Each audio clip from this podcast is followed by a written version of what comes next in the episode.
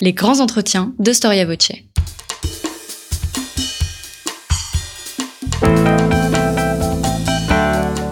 Une émission de la rédaction de Storia Voce.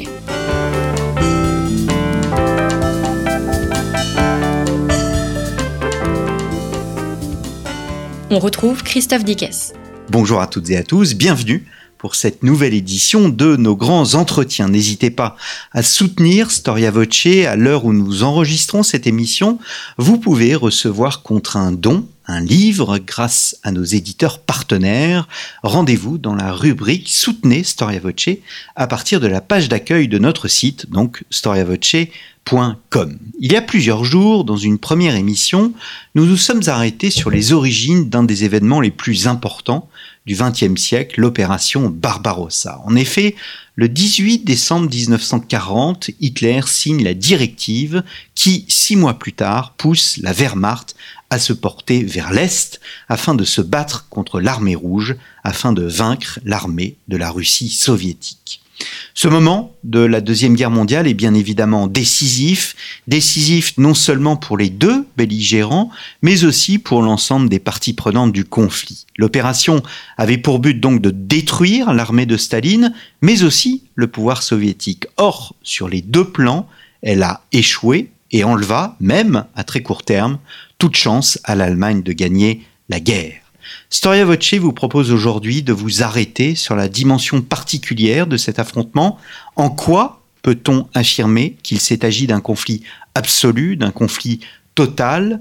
Les deux totalitarismes d'ailleurs ont-ils préservé, entretenu leurs conceptions idéologiques? Ou au contraire ont-ils modifié leur vision politique et militaire avec la réalité du terrain et des impératifs de guerre? Au fond, qu'est-ce qui n'a pas fonctionné du côté allemand et au contraire quelles ont été les forces déterminantes de la Russie soviétique? Et enfin, enfin, si le temps nous le permet, nous ferons un peu d'uchronie en nous posant la question de savoir quels auraient été les éléments essentiels pour une victoire allemande. Jean Lopez, bonjour. Bonjour. Merci d'être revenu au micro euh, de Storia Voce. Vous êtes l'auteur, avec l'achat Autre Mesuri, qui est géorgien, euh, d'un livre magistral, d'une étude magistrale hein, de près de, de 1000 pages, Barbarossa, 1941, La guerre absolue, euh, paru chez le nouvel éditeur d'histoire, passé composé. Alors, je dis presque 1000 pages, mais ça se lit très facilement, ça se lit comme un alors je vais pas dire comme un roman policier, mais mais tous les faits s'enchaînent. Euh, vous ponctuez votre récit de nombreuses questions, vous vous mettez à la place du lecteur et vous répondez à chacune des questions en utilisant aussi ce dont nous parlions la semaine dernière, euh, hors micro, de l'uchronie, c'est-à-dire la capacité de comprendre l'histoire avec des signes. Alors nous sommes au mois de décembre 1940 euh, et il y a cette directive ultra secrète qui porte un nom, Barbarossa. D'où vient ce nom Barbarossa? Parce que Barbarossa, c'est italien, ça veut dire Barberousse. Oui, c'est ça, c'est le surnom d'un empereur allemand euh, du Moyen Âge, qui d'ailleurs, chose curieuse, n'a pas choisi euh, de développer l'expansion du Saint-Empire romain germanique vers l'Est, comme Hitler le fera, mais vers le sud. Mais c'est néanmoins sous les auspices de ce Frédéric Barberousse, donc ce Barbarossa, qu'Hitler a décidé euh, de camoufler euh, le nom de le nom de code de l'opération visant à l'invasion de l'Union soviétique. C'est lui qui l'a proposé et c'est adopté euh, en même temps, à peu près en même temps que la signature de la directive 21 le 18 décembre 1940. Alors nous avons vu dans la précédente émission qu'il y a des conceptions militaires, il y a l'expérience de la Grande Guerre, il y a euh, une visée idéologique contre le bolchevisme, mais euh, il y a une volonté de, développement territorial, d'annexion, euh, mais il y a au fond une utopie. Et cette utopie, en fait, Hitler en fait fi, il veut avancer, et pourtant ses conseillers le lui déconseille euh, cette directive Barbarossa du, 18 décembre 1940, qui met sur les rails l'opération qui se déclenchera, elle, sept mois plus tard, donc le 22 juin 1941, Hitler l'a imposée à ses généraux et maréchaux, qui n'en voyaient pas vraiment l'utilité. Il faut peut-être s'arrêter sur cet aspect des choses, parce que il y a deux déterminants essentiels à l'opération Barbarossa. Il y a un déterminant long, qui est euh, la volonté certaine, irréfutable, mille fois prouvée d'Hitler de détruire le judéo-bolchevisme dans le cadre de sa lutte générale contre le judaïsme, le Hmm. fléau mondial. Ça, c'est l'intention idéologique. Elle est là depuis 1900, depuis Mein Kampf, depuis 1924-1925. C'est quelque chose qui ne l'a jamais quitté. C'est quelque chose sur lequel il s'est exprimé en privé, en public, par écrit, par oral. Mais ça ne suffit pas pour déclencher la guerre. Ça, c'est l'intention. Après, il y a l'occasion. Il y a d'autres déterminants qui vont entrer en jeu. Et cette occasion, elle est donnée par la situation militaire et stratégique très particulière qui suit l'effondrement de la France. En juillet 1940, Hitler se retrouve avec une situation qu'il n'a pas prévue. La France est battue. Il pensait que l'Angleterre allait chercher à s'arranger avec lui. Elle avait perdu son épée continentale traditionnelle. La France, vous parliez de Bainville, bah oui, la France était l'épée continentale de l'Angleterre, disait-il. Et cette France est battue. Et l'Angleterre ne demande pas la paix. Au contraire, le nouveau venu au 10 Downing Street, Winston Churchill, donne tous les signes de vouloir continuer le combat Hmm. y compris en attaquant la flotte française à Merced Kébir, donc en, en marchant sur son ancien allié d'hier. La résolution britannique semble entière, c'est une surprise. Que faire? Tout le monde pensait que battre la France, c'était le plus difficile. C'était l'alpha et l'oméga de la politique allemande. Une fois ce problème réglé, on trouvait un arrangement avec, les, Britanniques et on pouvait se retourner vers l'Est. Sauf qu'il n'y a pas d'arrangement avec les Britanniques et la guerre continue notamment en Méditerranée, où l'allié militaire du Reich, l'Italie de Mussolini, a fort affaire avec les Britanniques en Libye et en Afrique orientale. Que faire dans cette nouvelle situation? Et c'est durant cet été 1940 qu'Hitler va être agité par une réflexion stratégique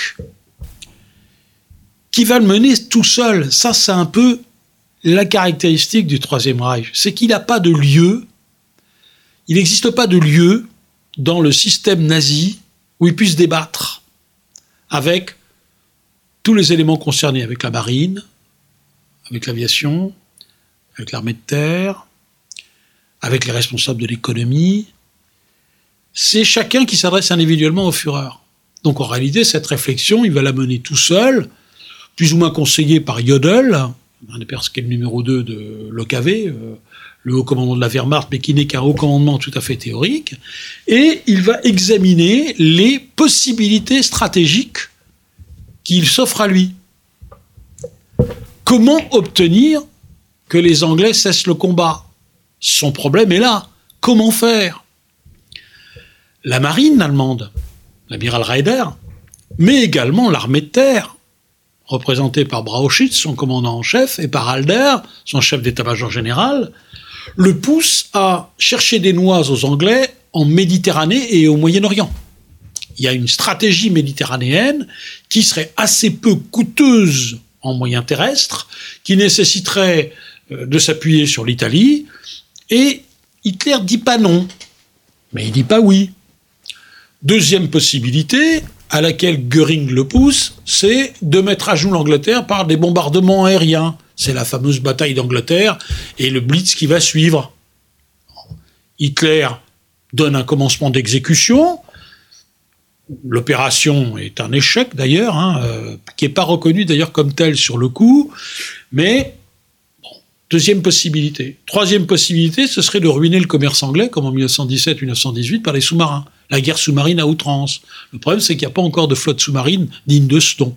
Donc il aurait fallu attendre un an pour que cette option stratégique soit fallable.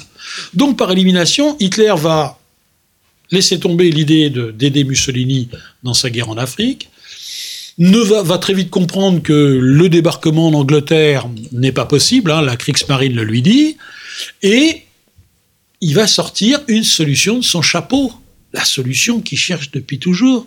C'est dire, mais réfléchissons.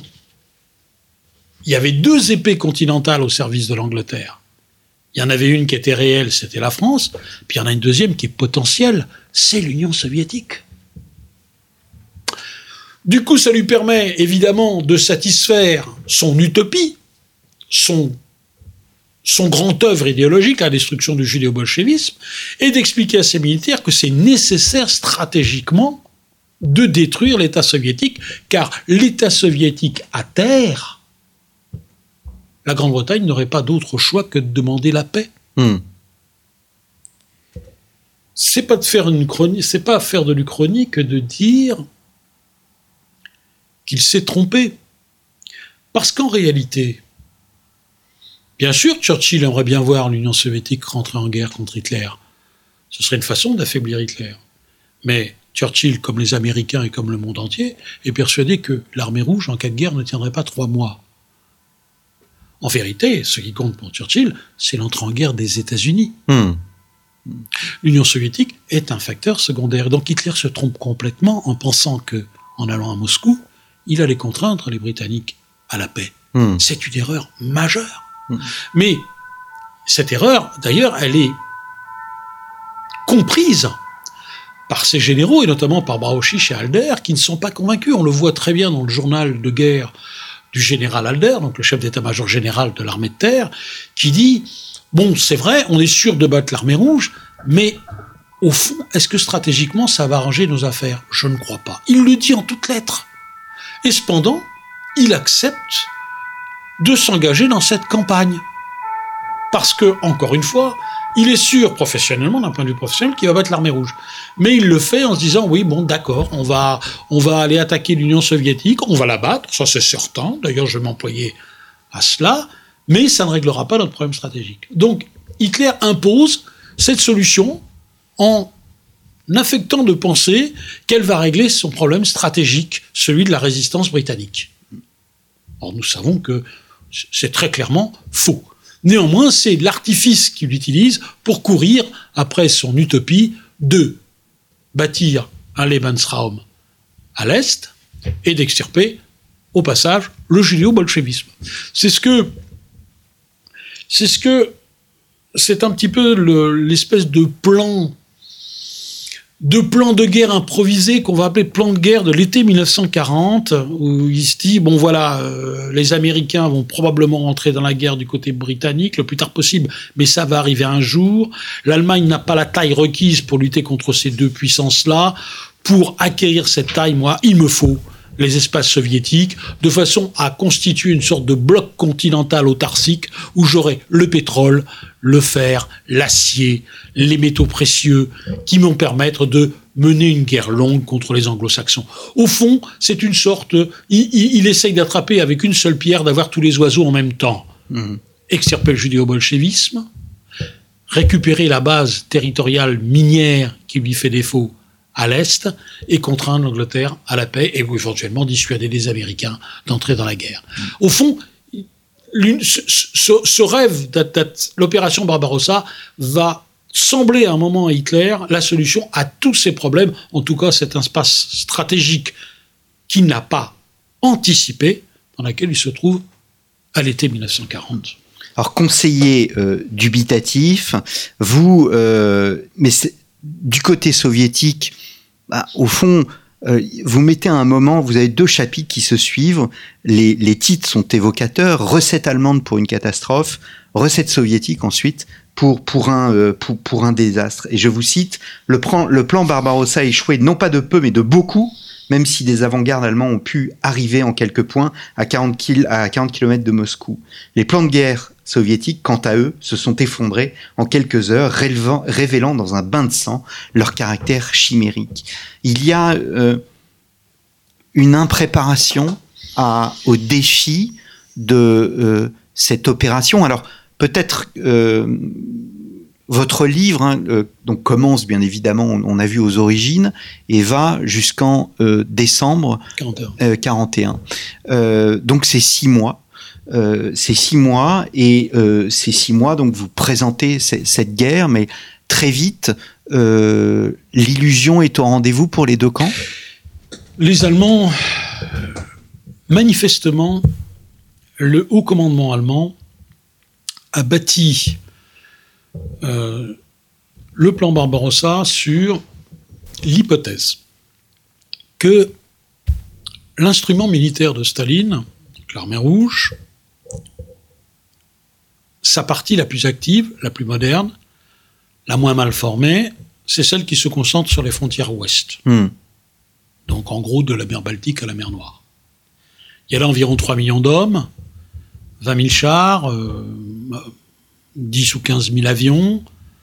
Les chiffres sont tellement gigantesques que les Allemands se disent on fait un vaste coup de filet, 2-3 encerclements, à moins de 400 km de la frontière, et l'affaire est réglée.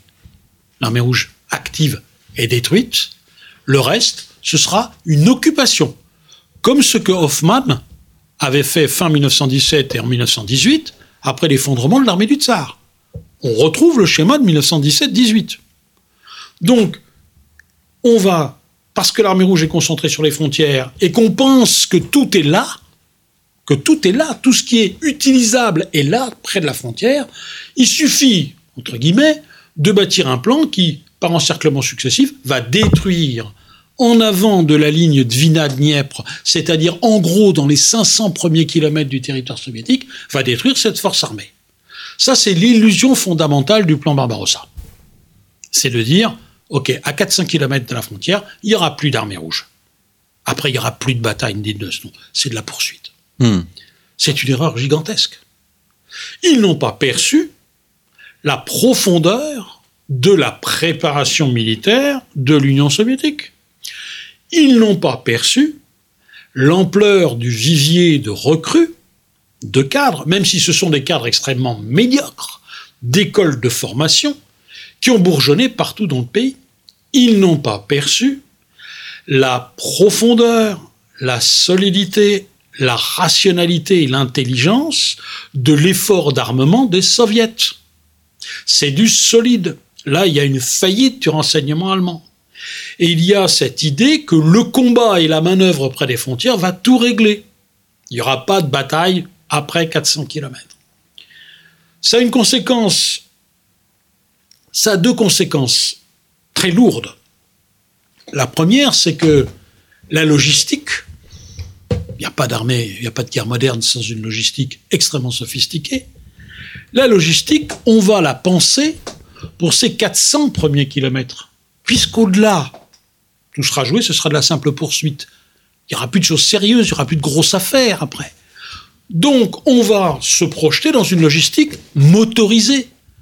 Comme contre la France, on va se passer en gros du chemin de fer. Le moteur pourvoira à tout. Grosse illusion. On le verra. Parce que dans les 400 premiers kilomètres, les choses ne seront pas réglées et que la logistique allemande, elle va être très vite au bout de son rouleau parce qu'elle a, ils, n'ont parié que sur le motorisé. Ils ont parié de façon, alors je ne vais pas rentrer dans le détail, ils ont parié en partie sur le ferroviaire, mais avec une autre illusion en se disant, si on doit aller si le, moteur, donc les colonnes de camions qui vont amener l'essence, les munitions, le ravitaillement aux unités de pointe de la Wehrmacht ne suffisent pas, on s'appuiera sur le réseau ferré soviétique et notamment sur les milliers et les centaines de milliers de wagons et de locomotives qu'on va capturer. Deuxième hypothèse fausse. Deuxième conséquence lourde de cette vision d'une campagne très vite terminée par encerclement sur les frontières, c'est que on ne prévoit pas de forces d'occupation importantes. Il n'y a pas, il n'y a que neuf divisions de sécurité. Tout est mis devant, si vous voulez, dans les unités de combat, les 145 divisions. Il y a seulement neuf divisions à l'arrière pour organiser le terrain conquis. Or, c'est fondamental, ces divisions de sécurité. Elles sont là pour faire en sorte que le ravitaillement, elle garde les lignes logistiques et elles s'occupent de la population civile. Ça, c'est complètement sacrifié. Et je dirais même pire que ça. C'est en partie sous-traité à la SS et aux polices. C'est les fameux accords entre Heydrich et Wagner, le quartier maître général de la Wehrmacht, qui leur sous-traite la pacification, entre guillemets, des arrières, que la Wehrmacht est bien incapable d'assurer avec ses neuf petites divisions de sécurité, fort médiocres par ailleurs. Donc vous voyez que cette, ce schéma de bataille allemand qui est complètement faux, qui va voler en éclats en 15 jours, et, toute, la, toute la campagne est bâtie sur cette hypothèse. Tout est faux.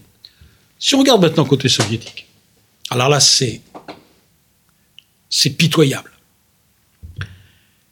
Les maréchaux soviétiques se sont persuadés depuis les années 35-36, d'ailleurs sous l'influence du maréchal Tukhachevski qui a été exécuté en 1937, que l'armée rouge va être capable, par une contre-offensive stratégique, ou une offensive, ça dépend de la façon dont les choses se passent, en tout cas par une attaque stratégique extrêmement brutale, elle va être capable très vite de porter la guerre sur le territoire de l'ennemi, et que cet ennemi, face à une armée révolutionnaire qui va avoir de son côté la classe ouvrière du pays attaqué, cette armée va très vite l'emporter. Il se projette dans une guerre rapide, sur le territoire de l'ennemi et peu sanglante. On ne peut pas plus se tromper. Ce sera tout le contraire. Ce sera une guerre longue, atroce, la guerre la plus violente, la plus sanglante de toutes les histoires, et ça se déroulera sur les territoires de l'Union soviétique essentiellement pendant trois longues années avant de déboucher sur l'Europe orientale. Donc des deux côtés, les plans sont absolument ineptes. Alors ce qu'il y a de enfin un des, apports de, votre ouvrage, en tous les cas un aspect que personnellement je, ne connaissais pas, euh, c'est que on, pourrait se dire que les Allemands euh, auraient pu faire preuve d'intelligence en se ralliant la population qui était sous joug communiste. Euh, et alors c'est tout le contraire qui se passe.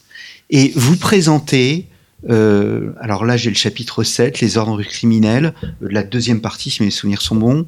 Mais il y a énormément de chapitres que vous consacrez euh, aux aspects criminels de la guerre, aux aspects idéologiques. Je disais en introduction que est-ce que les, totalitarismes abandonnent ou font preuve un peu plus de réalisme dans, dans leur quotidien? Non, ils gardent leur idéologie profonde incarnés dans, leur, euh, dans leurs actions euh, Je vous suis sur ce terrain. Mais j'amènerai un bémol, le nazisme n'est pas seul en cause. La Wehrmacht a une énorme responsabilité dans cet état de choses, dans cette violence qui se déchaîne d'entrée. En gros, si vous voulez, à au printemps 1941, il y a un certain nombre de, de règles qui ont été établies pour mener la campagne Barbarossa. Ces règles annulent littéralement tout ce qui avait été acquis depuis le XVIIe siècle en Europe, c'est-à-dire une certaine codification de la guerre. Cette codification, ça consiste à prendre soin des prisonniers, à soigner les blessés ennemis, à ne pas abuser de la population civile, à faire en sorte que son, son bon droit soit autant possible respecté, à limiter les excès de sa propre soldatesque. Hmm. Tout ça est annulé. Il y a un certain nombre d'ordres criminels qui permettent d'exécuter sans jugement sur le champ les commissaires politiques, mais aussi très vite tous les fonctionnaires de l'État soviétique. Il y a un deuxième ordre qui enlève, qui délie les soldats allemands de tout, compte. Ils n'ont plus de compte à rendre aux tribunaux militaires. Au fond, ils peuvent faire ce qu'ils veulent à la population civile, tuer qui ils veulent, quand ils veulent, pour quelque prétexte que ce soit, et même sans prétexte, la directive sur les tribunaux, clairement, leur délivre un blanc-seing, une impunité totale. Hmm. C'est un retour, je dirais, à, à la guerre de 30 ans, au XVIIe siècle. Hmm. Tout est annulé. Donc, d'entrée, si vous voulez, on a là tous les, toute une, toute un, une, une anomie, une absence totale de, de, de, de droit qui, qui se met en place. Et ça va se traduire par une boucherie absolument euh, innommable. Hein, ça, c'est... Alors, curieusement, il n'est pas question des juifs dans ces ordres Je pose la question de savoir si c'est une guerre ethnique et raciste. Alors, c'est une guerre raciste incontestablement, puisque tout est sous-tendu par le mythe du judéo-bolchevisme. Et les chefs de la Wehrmacht, comme les nazis bontins, sont persuadés de cette nature très particulière du régime soviétique. Pour eux, le régime soviétique, c'est le pouvoir des juifs qui ont éliminé les élites traditionnelles de la vieille Russie des tsars en octobre 17 et pendant la guerre civile, et qui ont remis le pouvoir à des, juifs, à des commissaires juifs. C'est d'ailleurs, ils sont tellement persuadés qu'ils sont sûrs que euh, Staline a une maîtresse juive euh, qu'il euh, agite comme une marionnette. Hmm. C'est absolument étonnant. Quand ils arrêteront le, le, fils de Staline, une des premières questions qu'ils lui poseront, euh, lorsqu'il le, le, le, fils aîné de Staline euh, est fait prisonnier en juillet 1941 près de Smolensk, il lui dit, mais on sait bien que votre, votre père est marié à une juive. Ah, qu'est-ce que vous racontez?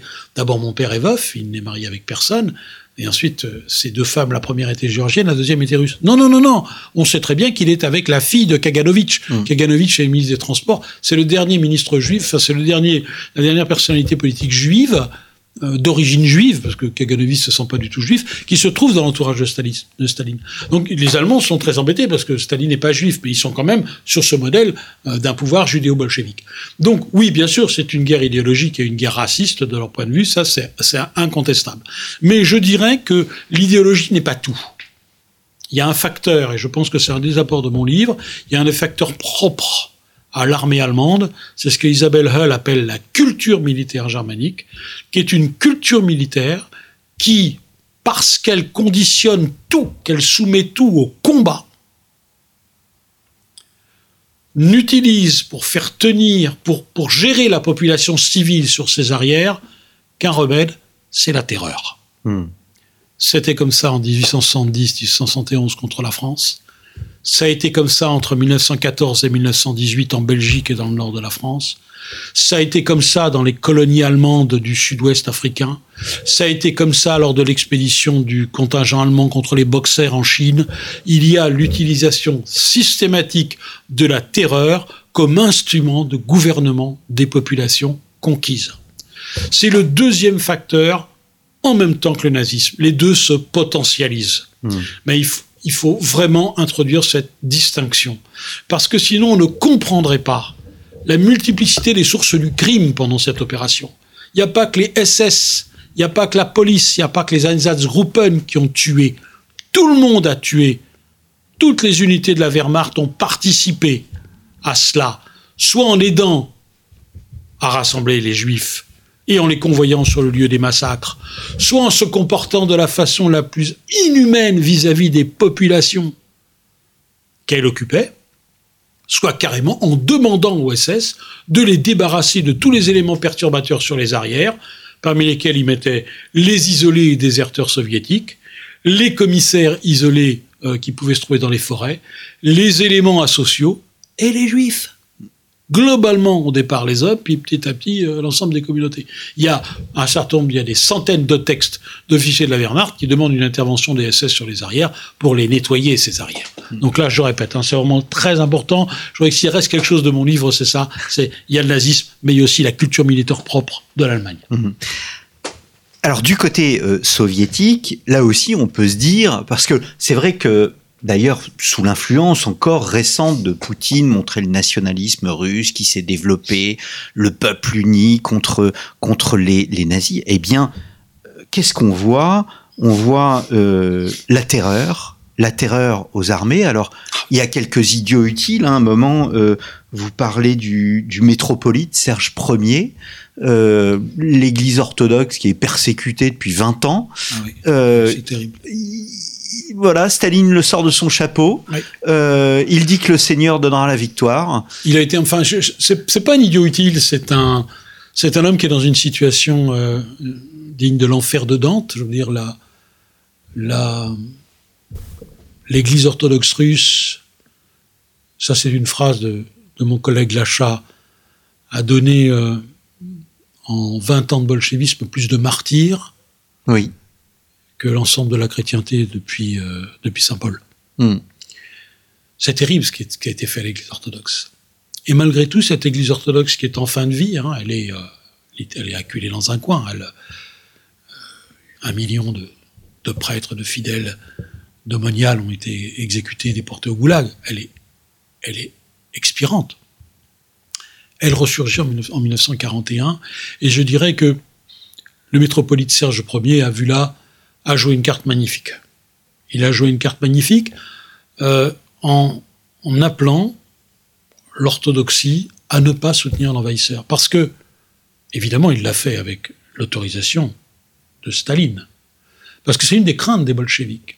En réalité, vous savez, depuis l'origine de l'Union soviétique se vit comme une forteresse assiégée de l'extérieur par l'impérialisme, mais aussi de l'intérieur par cet immense monde paysan qui les terrorise et qu'ils ne comprennent pas et qu'ils auxquels ils ont fait subir une violence abominable dans les années 30 par la collectivisation et par la famine organisée.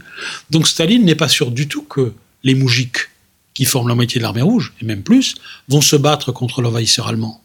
Pourquoi se battraient-ils? On leur a volé leurs terres, on a persécuté leur église. Pourquoi se battraient-ils contre l'envahisseur? Donc c'est une véritable crainte, si vous voulez. L'appareil politique stalinien, il est d'abord mobilisé, non pas contre l'envahisseur, mais contre son propre peuple. Hmm. Et cette- on insiste énormément sur la répression contre l'armée rouge pendant les combats. La purge de 37-38, elle continue en 1941. C'est ça qui est absolument on incroyable. fusille Hmm. sans cesse. On fusille non seulement les soldats du rang, par dizaines de milliers, mais on exécute, on déporte des centaines et des centaines d'officiers supérieurs. Ça n'arrête pas. C'est la pure gestion par la terreur. Ce qui est étonnant, c'est que le régime ne soit pas tombé. Il n'est pas tombé, vous le disiez tout à l'heure très bien, il n'est pas tombé parce que finalement Staline a trouvé l'ennemi idéal. Au fond, le seul ennemi qu'il pouvait battre, c'était Hitler. C'est un ennemi envoyé par le ciel, puisqu'il commet toutes les fautes politiques. Les nazis ne cherchent pas d'arrangement avec les populations. Ils ne cherchent même pas, ils reconnaissent même pas l'indépendance de l'Ukraine, alors qu'elle a été proclamée par l'OUN à, à, quelques heures avant l'entrée des troupes allemandes. Ils reconnaissent pas l'indépendance des trois pays baltes qui est aussi proclamée quelques heures avant l'arrivée des troupes allemandes euh, à, Vilnius et en Lettonie. Il ne le reconnaît pas, évidemment. Son projet, il est colonial et génocidaire. C'est pas pour rétablir dans leurs droits les minorités nationales opprimées par les grands Russes. C'est pas du tout ça. Donc Hitler ne joue pas du tout de carte politique. Le comportement de ses armées, le comportement des SS est épouvantable, et je dirais que c'est une douche froide pour les Russes. Beaucoup ont accueilli, je parle des Russes intentionnellement, tout le monde sait que les Ukrainiens, euh, euh, les, Lituaniens, les Lettons ont accueilli la Wehrmacht avec le pain et le sel très largement. Ils ont cru à une libération. Ils sont très vite revenus de leur erreur. À part quelques milieux gagnés au national-socialiste, l'ensemble des populations va très vite verser dans l'attentisme. Mais même en Russie, on a de nombreux exemples. Les Russes n'aiment pas qu'on en parle, mais il y a de nombreux exemples de paysans qui accueillent la Wehrmacht comme des libérateurs. Très vite, ils vont comprendre. Là, on a, cité un certain nombre de journaux de, femmes russes qui, étaient très- qui, euh, qui ont vu la Wehrmacht arriver comme, des, comme, comme les libérateurs du joug bolchevique. En deux mois, elles se retournent. Parce que la violence qui est déployée contre les civils russes, le traitement atroce, malgré tout l'antisémitisme qui, peut régner dans ces terres de l'Europe de l'Est, le traitement des juifs, l'extermination d'un demi-million de juifs, hommes, femmes et enfants, devant, tout, sous les yeux des villages, ça choque. Hmm. Même si on est antisémite, on se dit, mais qu'est-ce que c'est Qu'est- Qu'est-ce qui nous arrive?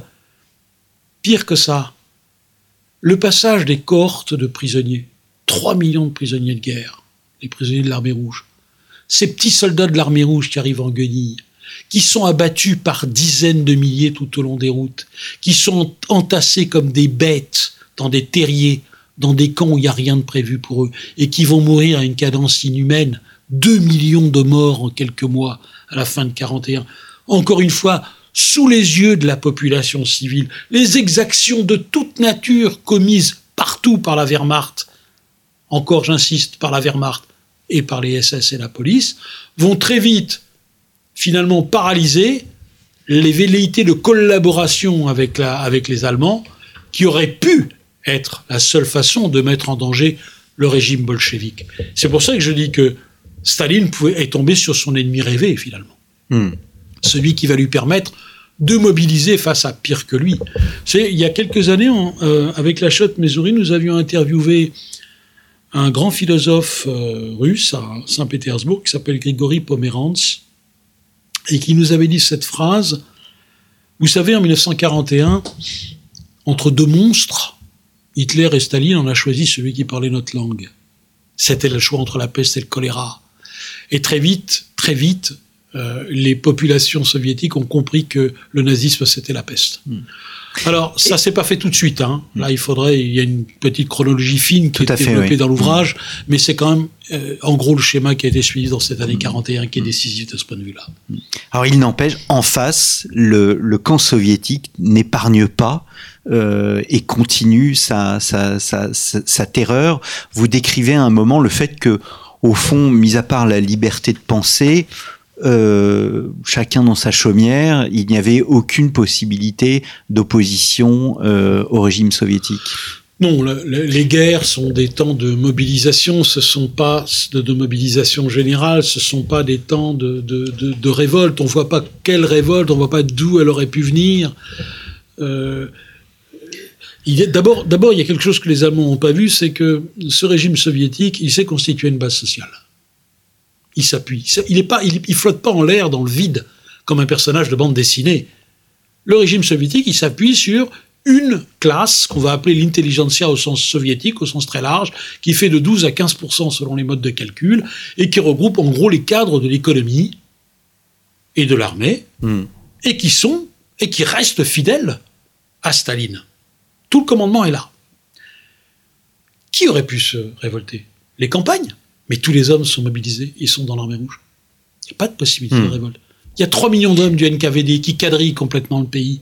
Il y a longtemps que toutes les oppositions politiques ont été extirpées. Quelle possibilité pouvait-il y avoir? La seule possibilité, ça aurait été une impulsion donnée de l'extérieur par l'envahisseur. Chose qu'il ne fait pas. Chose qu'il ne fait pas, bien évidemment. chose qu'il ne fait pas. Euh, vous décrivez dans votre ouvrage le fait que, au fond, l'armée soviétique est battue par deux fois, euh, en juin-juillet, puis en septembre-octobre, Détruite même. détruite, euh, septembre-octobre 1941, et il y a cet extraordinaire pouvoir de régénération Oui. qui a complètement sous-estimé Hitler. Les, la- enfin, pas Hitler, les, les généraux de la Wehrmacht, parce que là, on est dans le domaine professionnel. C'était à eux de comprendre en profondeur le, système militaire soviétique. Il y a dans le pays euh, des réserves très profondes en hommes. hein. C'est un pays qui fait presque 200 millions d'habitants, avec une base démographique euh, très large à la base. Donc il y a beaucoup de jeunes qui sont mobilisables. Et puis, euh, depuis 1928, il y a un certain nombre de classes qui ont été instruites et qui sont dans la réserve. C'est vrai que le personnel d'encadrement est extrêmement médiocre, mais il apprend vite. Et si vous voulez, ce qui est important de comprendre, c'est que, en effet, l'armée rouge qui est sur les frontières le 22 juin 41, elle est à peu près anéantie deux mois plus tard. Il reste plus, pratiquement plus personne, sauf une partie des cadres qui ont été repliés et que d'ailleurs parfois on va chercher en avion dans les encerclements. Parce que Joukov, puis après Chapochnikov, a compris que ces cadres-là, qui ont l'expérience de la guerre maintenant, ils sont très précieux. Hmm. Donc avec cet encadrement, puis ces unités qui se constituent sur les arrières grâce à un système de Voenkomat, c'est-à-dire de, de commissariat militaire qui quadrille complètement le pays, et surtout de dépôts d'armes gigantesques et d'une capacité de production, alors là, supérieure à celle de l'Allemagne nazie, l'armée rouge va jamais manquer d'armes, à part, euh, il y a un passage à vide en décembre en matière de munitions et de chars. Mais globalement, ils vont pas manquer d'armes. Donc on a une armée qui va être effectivement détruite par les Allemands deux fois, mais qui va, qui va ressurgir deux fois. Alors, c'est vrai qu'à chaque fois, elle est un peu meilleure un peu, pardon, un peu moins bonne que la précédente. Elle se dégrade en qualité, mais la Wehrmacht aussi se dégrade, elle aussi, en qualité, Et tous les compteurs vont être mis à zéro en décembre 1941 à Moscou. Une Wehrmacht extrêmement affaiblie va retrouver devant elle une armée rouge extrêmement affaiblie également, mais beaucoup moins qu'elle. Et surtout dotée maintenant de cadres qui ont compris, avec des personnels encore une fois très médiocres, notamment des, des soldats qui parfois ne savent même pas tirer, mais qui ont quand même compris quelle était la nature de l'adversaire, quelles étaient ses méthodes, et qui ont commencé à adapter leur riposte. Alors vous remettez un peu en cause le, le, l'idée euh, toute légitime au fond de, de ce que fut ou de ce qu'aurait été une bataille décisive. Euh, est-ce que Moscou est une bataille décisive? Est-ce que Stalingrad est une Bah, bataille Mos- décisive? Moscou n'est pas une bataille décisive. Une bataille décisive, c'est une bataille qui règle le sort de la guerre. La guerre, elle continue jusqu'au 8 mai 1945. Moscou n'est pas, Moscou n'est pas une bataille décisive. C'est une bataille extrêmement importante. C'est un point d'inflexion de la guerre à l'Est, c'est certain. C'est même aussi un point d'inflexion de la Seconde Guerre mondiale. Mais encore une fois, il faut abandonner cette idée qu'il y a un seul tournant dans la Seconde Guerre mondiale. C'est une route très sinueuse. Il y a beaucoup de tournants. Stalingrad en sera un autre, Kursk en sera un autre, le jour J à l'ouest en sera un autre, euh, euh, la bataille de Alamein en est une autre. Il y a beaucoup de tournants. Moscou est très important parce que, en effet, ça permet, ça permet, euh, ça signe l'échec de Barbarossa. Mais je dirais que avant même le 6 décembre 1941 à 8 heures du matin, quand le jour se lève et que l'armée rouge se lance dans la contre-offensive de Moscou, c'est plié pour la Wehrmacht. Ils se sont arrêtés d'eux-mêmes complètement épuisés. Les unités sont au bout du rouleau. Elles n'en peuvent plus, elles ne sont plus capables d'attaquer. L'intelligence de Zhukov, c'est d'avoir compris que le moment de la bascule était là. Hmm. Et il a parfaitement calibré son attaque. Il a saisi les Allemands au moment de leur épuisement maximum, alors qu'ils n'ont pas encore eu le temps de se mettre en défense. Et c'est là qu'il donne le coup d'épaule. Oh, elle n'est pas grandiose, sa contre-offensive. C'est pas un encerclement, c'est pas quelque chose qui est marqué de manœuvre et d'audace particulière. On pousse. On se raidit, trois armées de réserve, plus une demi-douzaine d'autres armées, et on pousse, on pousse au bon endroit, et on oblige les Allemands totalement épuisés à reculer de 150 km. C'est pas spectaculaire, ça se traduit même pas pour les Allemands par des pertes considérables. Elles sont même inférieures à celles de l'été. Sauf peut-être sur euh, l'artillerie lourde dont une partie est, à- est abandonnée faute de tracteurs. Donc c'est pas, c'est c'est extrêmement important, mais c'est pas une bataille décisive, nullement. La guerre continue avec une violence identique en 1942. Tout au long de votre ouvrage, on a, alors après la partie euh, diplomatique, bien évidemment, euh, on a une sorte de, sentiment de, voilà, une espèce de folie, mais c'est une folie qui est, euh, qui est dans les deux camps. D'ailleurs, dans l'introduction, vous utilisez une expression qui est assez technique, mais au fond qui est tout à fait vraie. Vous, vous voyez le nazisme, vous, vous le voyez comme une force centrifuge, alors que l'URSS, elle, apparaît comme une force centripète euh, qui tue ses hommes, alors que la force centrifuge de l'Allemagne, elle, tient à tuer l'autre. Oui.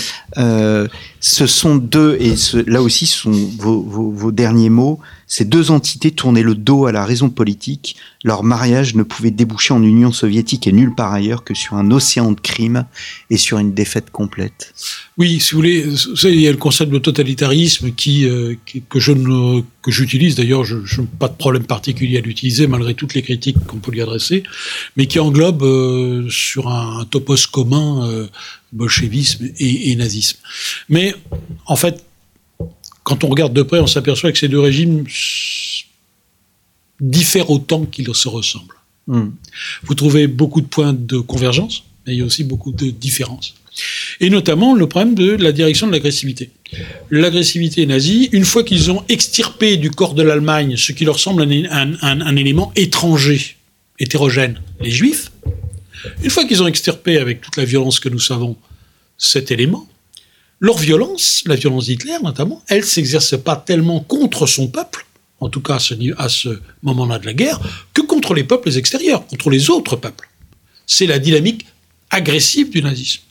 Chez Staline, on voit bien que c'est sans arrêt l'altérité intérieure et notamment l'altérité politique qui est l'objet de la répression. C'est quand même frappant qu'entre le 22 et le 29 juin, tous les ordres du NKVD, donc le commissariat aux affaires intérieures, la police de Staline, concernent non pas la lutte contre l'allemand, mais la lutte contre les révoltes internes potentielles. On se préoccupe de déporter les Allemands de la Volga, qui sont des citoyens soviétiques, ou d'évacuer et de tuer les prisonniers politiques, autant qu'on se préoccupe d'arrêter les Allemands. Hmm. C'est quand même un fait assez extraordinaire. Mais donc les deux régimes sont deux régimes abominables, qui, qui pourraient le contester, mais abominables de façon très différente l'un et l'autre. Et évidemment, leur rencontre sur ce champ de bataille va générer 5 millions de morts en 6 mois. C'est le moment le plus, le plus létal de toute l'histoire humaine. Mais je ne voudrais pas que nous terminions cette émission en laissant au lecteur l'impression que je renvoie dos à dos dans l'opération Barbarossa le nazisme et le bolchevisme. Ces 5 millions de morts sont des citoyens soviétiques à 90%. Et ils sont bien à mettre au compte du nazisme, hmm. pas au compte du bolchevisme.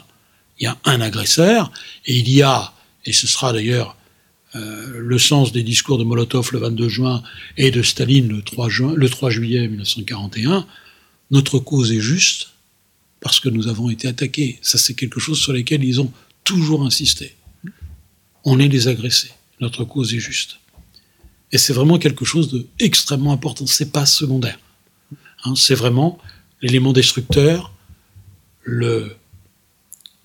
l'agressivité supérieure, elle est du côté du Troisième Reich, n'est pas du côté de l'Union soviétique. Eh bien, nous laissons euh, nos auditeurs sur cette idée. Un grand, grand merci, euh, Jean Lopez, d'être revenu à ce micro. Euh, pour ceux qui ne l'ont pas encore écouté, je vous renvoie à l'émission sur les origines de Barbarossa que nous avons enregistrée et qui est disponible dans, nos archives. Donc, Jean Lopez et l'achat Horte Barbarossa, 1941, la guerre absolue, nous ne l'avons pas dit, mais la guerre absolue est interne de Clausewitz. Euh, un livre donc paru chez Passé euh, Composé que je vous euh, conseille vivement. Courez vers votre libraire préféré et lisez cet ouvrage absolument passionnant. Merci beaucoup, chers auditeurs. Merci pour votre fidélité et je vous donne rendez-vous la semaine prochaine pour un nouveau numéro de nos grands entretiens. Merci.